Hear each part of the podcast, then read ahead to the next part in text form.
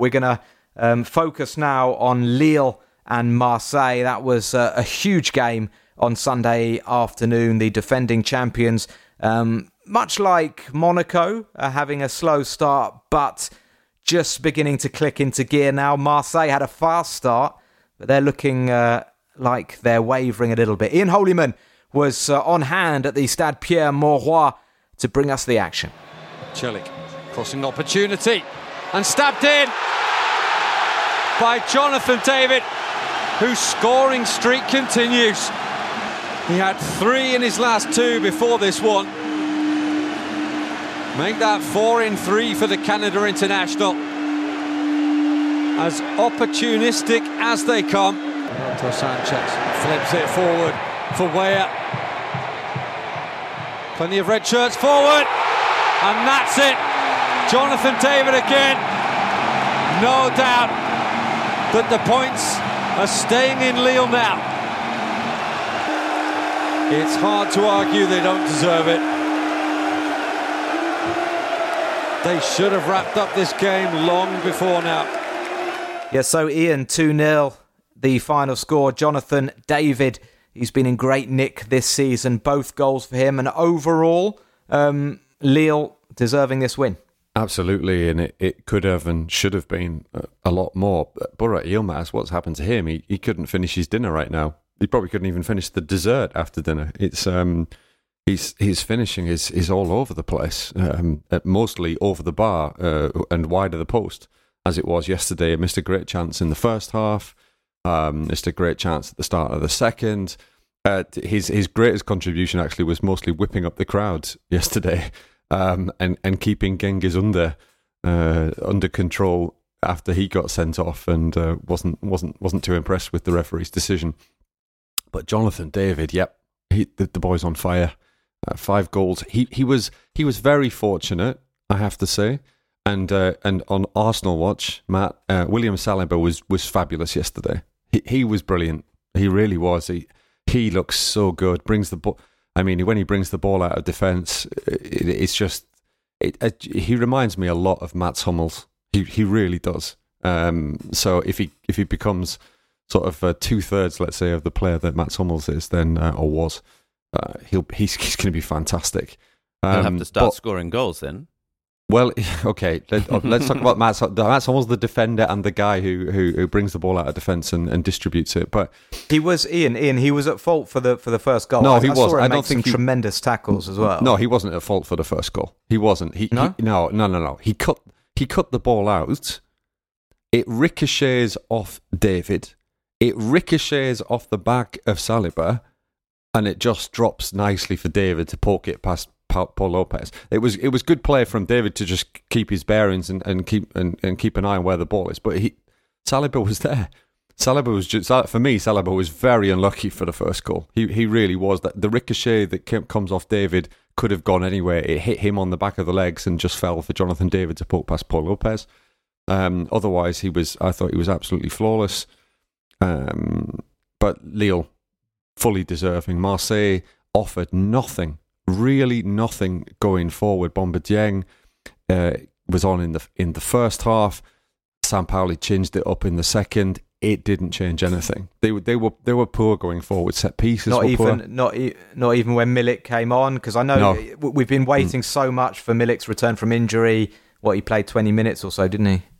Well, he, he he came off he came off the bench. He'd come off the bench against Galatasaray the other day, and everybody's getting very excited. And, and there were there was even talk that he would start. So I presume he's not particularly fully fit yet, and and Bamba Dieng's probably done enough to to get a chance. Although Bamba Dieng's not really a, a central striker, and that's where Sampaoli again uh, played him yesterday. And he did have an early chance actually, and didn't didn't hit it very well, and it was straight at Grbić. Uh, and just on a side note, Grbić didn't look all that great, I have to say, yesterday, particularly against the high ball uh, into the box. He's he, coming for crosses was very, very shaky indeed. He's still got work to do, but Milik, no, didn't really make much of an impact. He ended up dropping deep and was found wide most of the time. I thought it was very like a Robert Lewandowski sort of performance, but without the finishing, without the goals.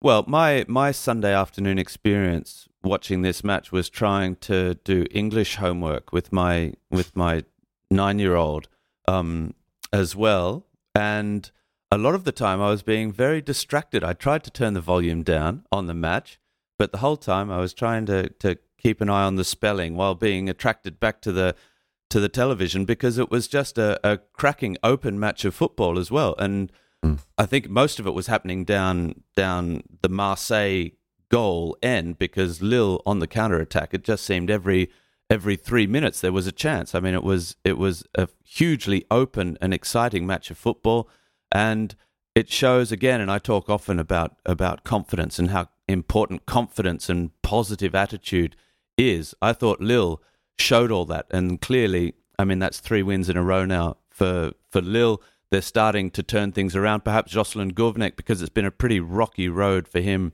as well. Um, we said that he's, you know, it's got more or less the same squad as as last year's champion. So what has been going wrong?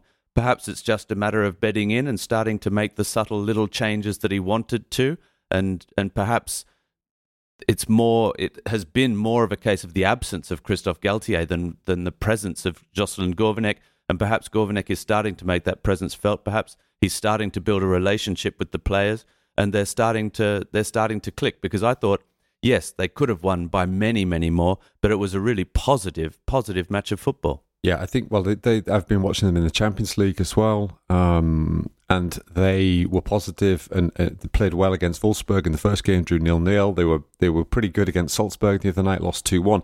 I think it's it nothing. Gourvennec hasn't done anything particularly. I mean, yesterday's side was set up tactically and pretty much man for man uh, as it would have been under Galtier last season. I think, but what you're right, Robbie, is that is that he's building this relationship with the players that, that he didn't have, and and that that is that's what's making the difference because we we know that the the core of the title winning squad is still there. Uh, if they won the title last season, they didn't become bad players over the over the summer. Um, and it, it, with Jonathan David, I mean, just just a quick a quick a quick little stat on him. He's got 17 goals in this calendar year. Only Mbappe and Ben Yedder have have scored more, which which says everything about how how what great form he's in. I mean, he, we knew he was a good player coming from Belgium. Didn't score in the first ten games, but since then his strike rate has been exceptional. And a, a little word on, on Tim Weah as well. Came off the bench yesterday, set up the second for uh, for David late on. Um, that's two assists for for him now as well. So that the North American connection is working very very well for Lille as well. Yeah, and I think David looks sharp and he looks relatively slim as well. We know he's got a sort of stocky build, but he's had a few few weight issues. I think he's a guy who you know he needs to be he needs to be training. He can't be he can't be out injured. It takes him time to to get back. He really does. He looks like a good bet, I would say, for, for top scorer this season because he's going to get the service. Um, Lille have got Jonathan Bamba back. That's important. Renato Sanches as well was on the bench and, and came on. So they're getting back to full strength. Ikone didn't didn't he hit the post and, and, and the bar? There yeah, was one of those. Yeah, the, he should the, he should have shot against the bar. He should have scored. Shouldn't yeah, he? he should have scored against the bar. That, uh, when he hit against the bar, that was that was sort of that Bernardo yeah. Silva miss again. Uh, but yeah, the sec- they've got the second one yeah, was beautifully sorry, worked. Sorry, and, and, he struck it really well, and he was just he, he was unlucky just to just to have have, have mis- miscalculated slightly. As but as I say, Marseille offered nothing, and uh, Lille Lille look good. It, it's a, it's a stretch to say Lille are going to finish in the top two even the top three might be a push, but uh, fourth or fifth. Huge stretch, Ian. Huge stretch. No way well, hang on, it, will it, they Robbie, finish in the top two or three. It's unbelievably close, isn't it? You got Nice who are third with 16 points, and then you got Lyon 10th, just three points behind them. So it's you know a couple of wins and it and it all changes. One final word on Marseille. I'm going to see if Ian and I can agree on a refereeing decision. Um, the Under red card was really harsh. No, yeah. it was a second yellow yeah. for a high boot. He, he, he's not. He's only looking at the ball. He doesn't see the player coming. Yeah, I I, I agree. Okay. I, I, agree that Goodman. It's Gudmundsson actually, and and you see Under sort of take a quick look over his right shoulder to see where the opposing player is. I mean, that's the the whole idea. And then it, the the ball is high, and he's just trying. He's he's got his his back almost to play. He's about on about the halfway line, and he's just trying to hook it forward and Gudmundsson comes in and, and bends down. I mean, and Cengiz Under, uh, Cengiz Under is not the, not the biggest player. Uh, Gudmundsson already bends down and and gets caught in the face by by Under's foot. For me, yes, it's just it, there's no intent there at all. He didn't even know the guy was there until the very last second. No way that he could have pulled out the challenge. Uh, we're going to have to agree to to agree, Matt, on this one because um, Fair enough. That that was not a second yellow. But worrying times for Marseille, just one point from their last three in the league. They are in that chasing pack. They're they're fifth at the moment. They do have that game in hand as well against Nice. Um, Lille are up to eighth. Um, but you know it doesn't make much difference if you're fifth or eighth because they both have the same number of points. They both have 14 points. It is it is that tight.